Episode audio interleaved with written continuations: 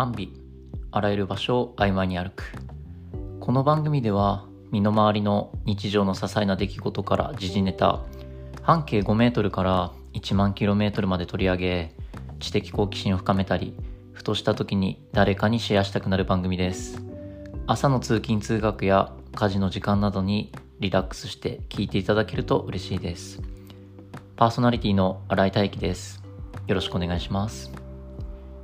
前回の放送の最後に映画ドラえもんのび太のリトルスターウォーズ2021、まあ、これを見るって言ったんですけれども1週間ぐらいかけて一通り見ました。ほーんって感じで見てましたね。いややっぱりうん自分の場合ですと2時間弱映画くらいのコンテンツ量ですと Amazon プライムで見ていてもあんまり印象に残らなかったですね。強いて言うのであれば、まず、静香ちゃんって強いなと思いましたね。危機にさらされても、その危機に立ち向かうところが強いなと思いました。また、映画中に出てくるドラえもんのアイテムが十何種類くらい、ま出てきまして、結構あるなと思いましたね。うん。でもそれくらいですかね。まあそれを通じて映画館のいいところってスマホから遮断してその映画だけに集中できること、うん、これがいいところだなと再認識しました。アニメやドラマのような1本あたり25分から50分くらいですと自分も集中できるのかなと思っています。一方で2時間近くになると特に家とかで見てる場合ですと途中でスマホを触りたくなったり、うん、サブスクですと自分で時間をコントロールできるので、ちょっと飽きてきたなとか、あ、クライマックスどんな感じなんだろうなと思った時に、ついつい早送りしちゃいますね。実際、稲田豊志さんという方が書いた映画を早送りで見る人たち、ファスト映画、ネタバレ、コンテンツ消費の現在形という本は最近書店でよく見かけるくらいです。自分は今紹介した本を読んではないのですが多くの人が通常倍ではなく1.5倍から2倍のスピードで再生していたりちょっと飽きてきたなと思ったらどんどん早送りして物語の最後まで持っていき最後のクライマックスを見るとか。他にも先にネタバレを見てから確認の意味でわざわざ本編を見るなんてこともありますよね。うん。だからこそわざわざ時間をとって映画館に行く人もいるのかなと思いました。自分も今後はまあ3ヶ月に1回くらいの頻度で利用したいかな。まあそんな感じのテンションですね。もちろん見たいと思うコンテンツがまああるか次第ではうんそんな感じかな。今のところ見たい映画候補としては11月に公開予定のある男。これは自分の好きな作家である平野啓一郎さんの小説が映画化されたものです。あとは12月に公開予定のスラムダンクですね。うん。いやー、これは絶対に見るやつですよね。あとちょっとびっくりしたのは、3年から5年ほど前に本屋大賞を受賞した鏡の古城という小説も12月に映画化されるみたいです。先ほど2022年10月から12月までの公開予定映画、これを一通り見て初めて知りました。鏡の古城は、うん、だいぶ前に、2年前、3年前くらいに読んだんですけれども、小学生とか中学生、なんなら読書がちょっと苦手だなって思う方々におすすめしたい一冊です。自分が読んだ時は文庫本になっていまして上巻下巻それぞれ300ページくらいあって上巻は1週間ぐらいで読んでで下の方はもう1日で全部読み終えたぐらいそれくらいハマってましたね。うん。いや今も話していて気づいたんですけど相手と話している時に相手の興味関心をもとにあこの人だったらこういう本読んだ方が読んだ方がいいんじゃないのって気づけてうん、なんか進めたい本が結構出てくる一方で、映画となるとまだミーハーな部分が多いので、全然おすすめの映画出てこないですね。かといって、映画を見たいっていう、そんな優先順位も高くないので、うん。もし何かおすすめの映画がありましたら、教えてくださ。い。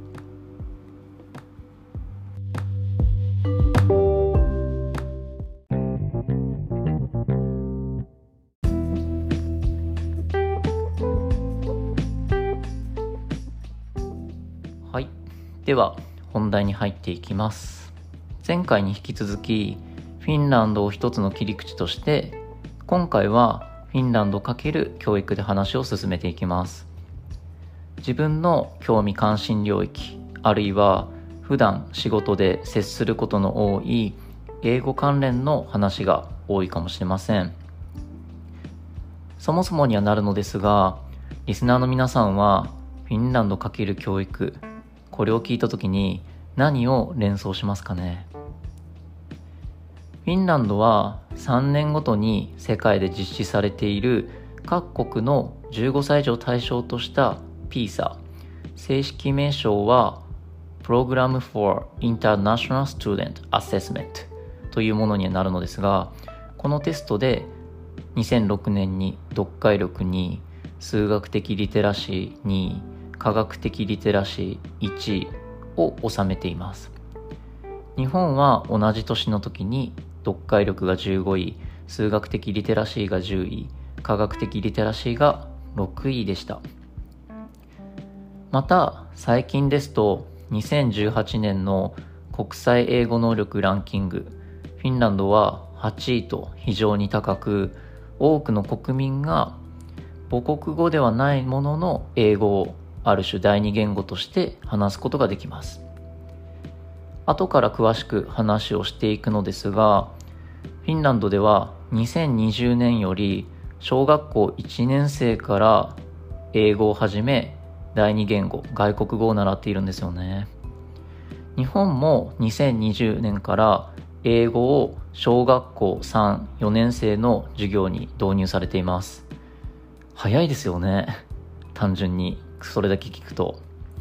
自分が小学生の時で6年生くらいの時にまあ週に1回くらいのペースでやってたかなっていう、まあ、記憶があるようなないようなそんな感じですねそんなおぼろげな記憶でもなんとなく覚えているのは ALT で来た男性外国人が授業中多分本人は真剣に何かやっていた時にそれを見た我々日本人からするとすごい滑稽に見えてみんな笑っていたんですよね。でその笑いがずっと続いて気づいたらその ALT が切れまして最後までヘラヘラ笑っていたクラスメート一人が引きずり出されていました。いや今話をしていて正直思い出さなくてもいいことを思い出しましたね。で話を戻すと英語について触れていきましたのでまずどうしてフィンランド人が学校の授業だけで英語を話せるようになっていくのかについて深めていきます。そもそもかつてはフィンランドの学校では英語を学べる人と学べない人に分かれていました。平等ですとか一人一人の個性を尊重するフィンランドからするとこの制度はなんか違和感がありますよね。というのも1950年代から70年代あたりまでフィンランドの学校は7歳から10歳までまず小学校が4年間ありその後は5年間中学校に行く人と3年から5年くらいかけて市民学校に行く人で分かれていました。中学校に行った人は英語をはじめさまざまな科目を学び高校に3年間大学に3から5年間在籍してその後に仕事に就くのに対して市民学校に行きますと英語がそもそも学べなかったり市民学校卒業後には半年から2年ほど職業学校に行って仕事に就くそういった仕組みでした。またその仕組みで動いていた時は英語を学ぶとき今の日本と同じような全身反応教授法という教え方がほとんどでした。それは文法や外国語から母国語を和訳するといった問題が多いです。これを聞いているリスナーの皆さんも小学校うん中学校高校で習っていた英語の授業と近しいものです。例えば What's this? It's a book. What's that? It's a pen. のような繰り返しするようなものです。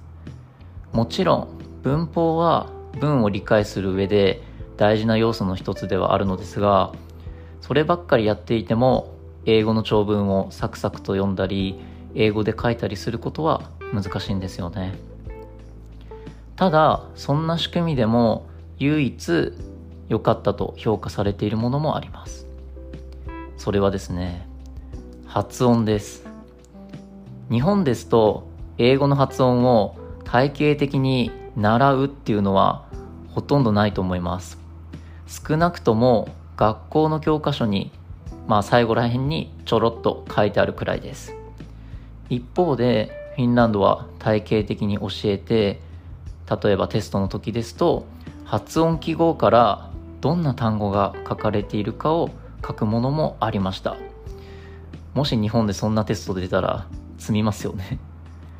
でそこから70年代中盤あたりにフィンランドで学校教育改革が起こり9年生の総合学校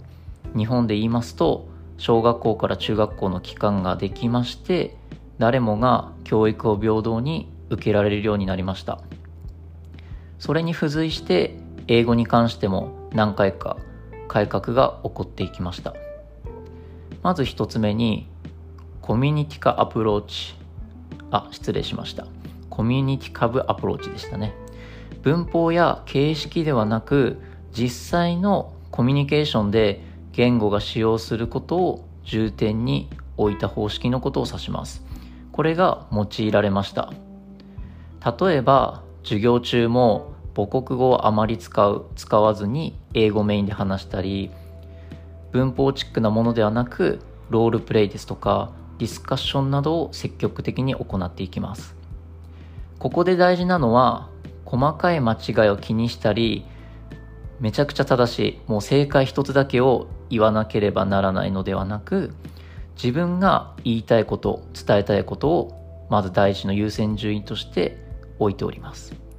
ですので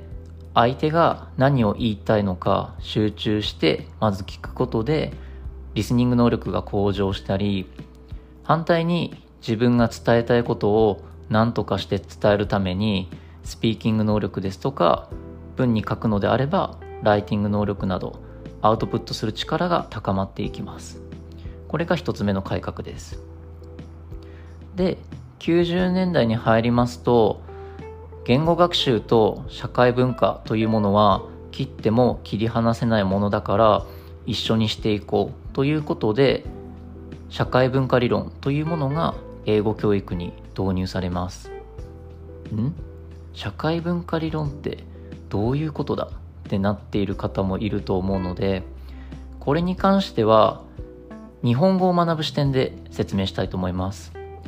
我々日本人は日本語を形式的に習うよりかは生活の中で自然と身につけていきましたよねその一方日本語を学んでいる外国人からすると日本語を学んでいるうちに日本語は美しくて繊細で奥行き深いと聞くことが多いです。なんかここだけ今ちょっと話し方自然に変わっちゃいました。で、その繊細さや美しさというのは、例えば日本の伝統文化ですとか、ものづくりなどに反映されていたり、つながっていたりしますよね。うん。フィンランドの英語教育においても、学んでいく言語と文化はつながっているんだよっていうことをさらに優先順位として置くようになりました今ここまで英語の制度とか教育制度に関していろいろ話してきたのですがここからはフィンランドの英語教育が成功している要因を少し深めていきます。まず一つ目に教科書です。日本の教科書中学校検定教科書とフィンランドの教科書。小学校3年から6年生のワーク。これらをま平均したものでじゃあその教科書の構成に関して比較したものが、まデータとしてありましたと。この構成の前にじゃあなんで日本の教科書は中学校に対してフィンランドの教科書は小学校なのかに関して説明すると本格的に日本でその文法とか長文をやっていくのは中学校であるのに対して小学校の英語の教科書になると会話とかそういう内容理解単語とかっていうものが多いですので日本は中学校の検定の教科書で比較されています。で比較したもの教科書の中身の構成としてどういうふうに割合として決まっているのか。日本は文法と本文の理解が7割くらい占めているのに対してフィンランドでは文法と語彙ですね単語。これらが7割近くを占めています。また教科書に掲載しているプラクティス練習問題の量が全然違います。日本は平均846個なのに対してフィンランドはなんと2112個もあったそうです。平均として。約3倍くらい違いますよね。それくらいフィンランド人は演習しているってことになります。またフィンランドの英語コンテンツ高校生になっていくと英文やディスカッションの内容がより身近になっていきます。例えばネットによるいじめサイバーブリーにあったらどうするとか本当の友人とは何かとか。うん。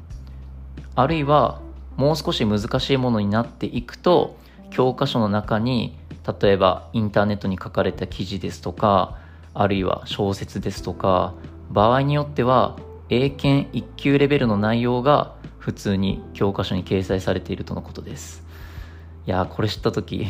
来月受ける自分、お、お、お、みたいな感じになりましたね。で、二つ目に、教員養成ですね。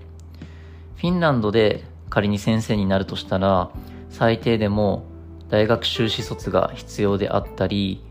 教員になるために科目の勉強とか極めることだけではなく、臨床的な教育実習ですとか、研究手法もより深く学んでいる必要があります。またフィンランドの教師の世間から見た立ち位置としては医師や弁護士と同じくらい社会的信頼があってかつ競争が激しいんですよね。例えば定員が120名のところに1800人も応募しているんですよ。倍率が15倍もあると。一般的に優秀な人材を取ろうってなった時に一つの指標として7倍がその優秀かどうかの基準値として、まあ、使われることが多いです。その2倍以上倍率が15倍もあるってことはうん優秀な人材集まりますよね。3つ目にクラスのサイズです。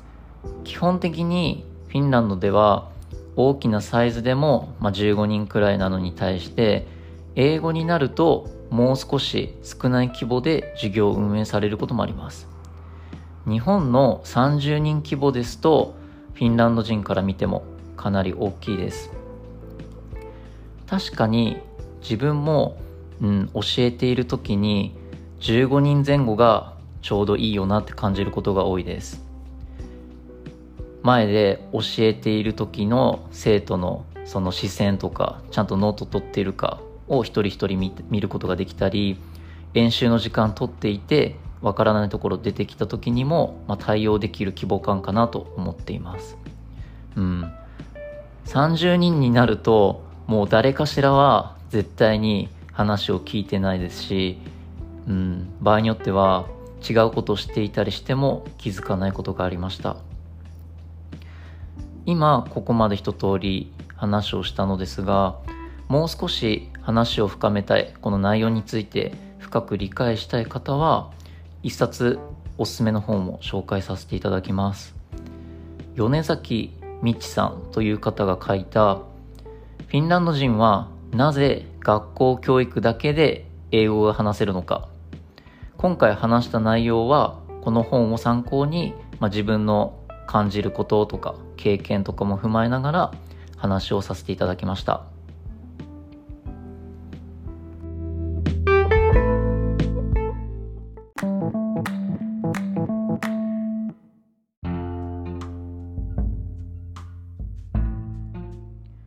はい。まあ、フィンランド×教育中でも英語に焦点当てて一通り話をしてきたのですが話してみて思ったのはやはり自分自身そういった英語の授業を受けたかったのかなって思いますね。うん。中学校高校ないしは予備校の時はうん。ただ暗記して暗記したものを出力していい点数が他の教科に比べて、うん、取ることができたので、まあ、それがある種自分にとっての自信に自信につながったりとかモチベーションアップにつながっていたなっていういい側面もあったんですけど、うん、今この立場になるとそれだけだとやっぱり 物足りないよなって思いますね。実際にどんだけ日本で英語を学んでいたとしてもスピーキングしたりライティングしたりすることは、うん、難しいのかなと。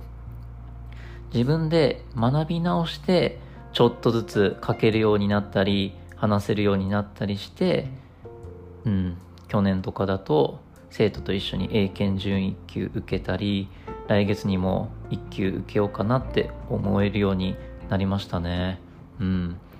そういう後悔まではいかないんですけどなんだろうな。うん。もっといい授業あるんじゃないのっていう、まあ、希望もあるからこそ今の自分だとちょっと試してみたいなっていう思いが日に日に強くなっていますね。うん。理想の授業するとなれば、まず発音をしっかりやって、英語のリズムを体で覚え、でさらに文法ばっかりやるんじゃなくて、本当 NHK テキストを使って、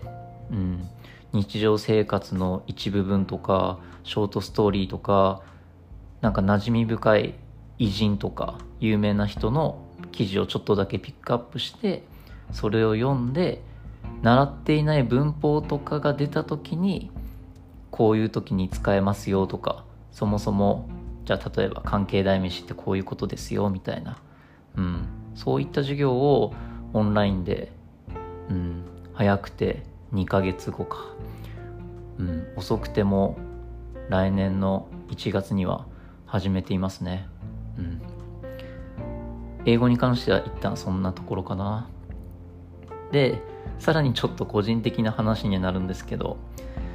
先週1週間？うん。いや、今週1週間か。9月10日頃から17日までの、まあ、1週間ないしはそれ以前のことをいろいろと振り返ってみていくつか項目はあったんですよね。で一通り振り返って5つから7つぐらい振り返ってみた時に出した項目がまず優先順位高めでしかも緊急性高めのものばっかりで気づけば例えばこのラジオですとか YouTube とか他のことに本当は大事なんだけど、うん、優先順位としては高いんだけど緊急性低めのものはやっぱりどうしても最後の方になっていてあーここに時間費やせないのきついなーって、うん、思いましたね。まあ確かにいきなりそういうふうに時間配分変えて返信できるかってなるとちょっと難しいのかなと、うん、理想としてはこのラジオに関しても週2くらいかなやっぱり。最低週1しかも土曜日のうん、夜に聴けるような状態で。でもう一個やるとしたら水曜の夜週の半ばくらいに、うん、収録してアップしたいな。あとはもう何回も諦めて更新して諦めてになってるんですけど。YouTube 続けていきたいですね。うん。でもプラスにしろマイナスにしろ全部自分の思い込みから来ていてうん。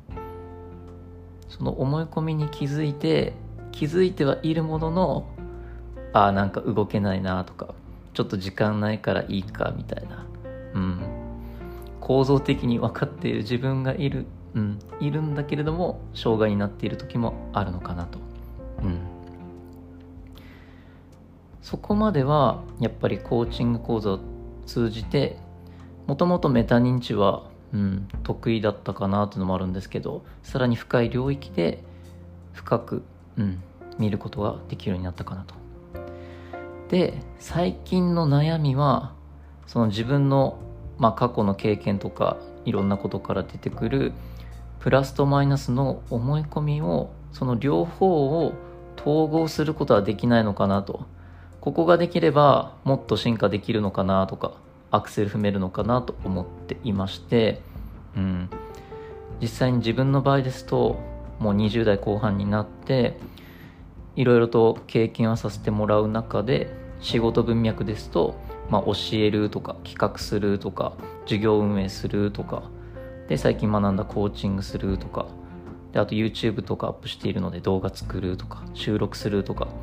まあそのスキルのレベルとか濃淡の差はあれいろいろやってきた中でじゃあこれを今から2年後3年後続けた時にある一定のレベルまではいけるんだろうなって思いながらもどこかで結局頭打ちしちゃうんだろうなっていう未来も見えていますね。そうなった時に、うん、もう自分はこれだっていうものを1個ないしは2個多くても、うん、3個ぐらいかなそれを決めてもっと踏み込むというかそれでなんか認識されるような感覚になっていきたいのかなと思いますね。うん、で、うん、プラスとマイナス両方を統合するっていう感覚に関してはさっきもちょろっと言った通り例えばですと二項対立を上位概念でくくるような感覚です。具体例もし用いるのであれば禁煙と喫煙ですね。禁煙が、まあ、プラスだとした時に禁煙することで自分自身に対して自信を持てたり安心感を抱けたりすると。反対に喫煙をするマイナスにとらわれがちなのですがでも喫煙をすることでリラックスできたり呼吸が深くなったりすると。じゃあ結局禁煙にしろ喫煙にしろその裏側にあるのはその人自身が充実した人生を送りたい。それがあるからこそプラスの時は禁煙しマイナスの時は喫煙をする。うん。なんかもっとそれを自分の中でしっかり腹落ちさせたいなっていうのが、まあ、最近の悩みというか関心事の一つですね。でそう思い至ったのはちょっと告知といいますか最近聞いたラジオでおすすめなものがありましたのでそれを紹介して終えたいなと思います。ラジオ名が生田智久の I'm Love アイデンティティ研究所というものになりまして、うん、たまたま見つけたんですよね。でそれをバーって聞いていく中で第5回だったかな？自己統合とは？みたいなタイトル見てそれを聞いた時にあーなんか自分の悩みというか突っかかっているものがちょっと言語化されたものだなと思ったので、うん、これを聞いているリスナーの方はもしお時間ある時にそれ聞いてくれればなと思いますはいそんな感じかな、今週は。うん、そんな感じです。はい。では、良い週末をお過ごしください。以上です。